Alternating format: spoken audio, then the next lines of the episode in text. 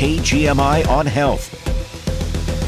An FDA advisory panel has decided unanimously that a common decongestant ingredient found in many over the counter cold medicines is actually pretty ineffective. CBS's Danya Bacchus. A panel of 16 advisors to the FDA says the leading decongestant used by millions of Americans likely provides no more relief than a placebo pill. Dr. Jennifer Lay is a member of the group that voted unanimously against the effectiveness of the key drug found in popular oral versions of Sudafed, Allegra, Dayquil, and other over-the-counter products for a stuffy nose. We made the recommendation to withdraw all currently available um, oral formulation of phenylephrine well, guess we're just going to have to switch to Benadryl for the time being because, after all, you won't feel any congestion symptoms if you're unconscious.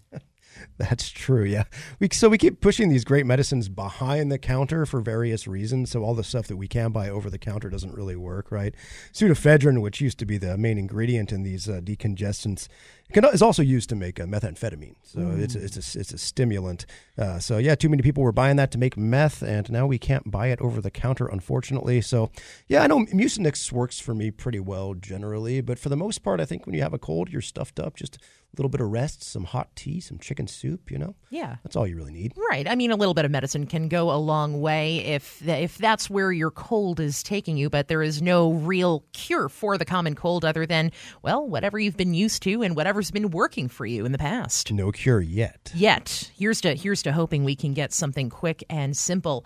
Meanwhile, on the vaccine front, the mistrust of vaccines that exploded during the pandemic is now also being projected onto animals. CBS's Jen Clark. Anti vaxxers aren't just worried about humans anymore. A new study shows that almost 40% of dog owners believe that vaccines are not safe for their pups. 22% think they're ineffective, and almost a third think they're totally unnecessary. If there are more unvaccinated dogs out there, the risk of disease transmission grows. The rabies shot is the only one mandated in most states, but the majority of vets recommend vaccines for parvo, distemper, and hepatitis. Jen Clark, CBS News. Yeah, I, have heard the argument for sure from a lot of people who are very anti Western medicine on vaccines and various remedies and whatnot. But when it comes to your pets, man, I mean, I just went to take my cat in for some vaccines earlier this week because I love her and I care about her and I want to see her and live with her for as long as she possibly can. So that's that's why I choose to do it. But I don't understand why people don't have that same feeling about their four legged loved ones. I don't know either. I feel like it's just time to put the pseudoscience back to bed at this point. I don't know what's been going on the last few years, but there's a lot of good vaccines for your pets, especially cats. That uh, viral leukemia mm-hmm. vaccine that I think everybody has known somebody who's had a cat that's died from that at some point in their lives.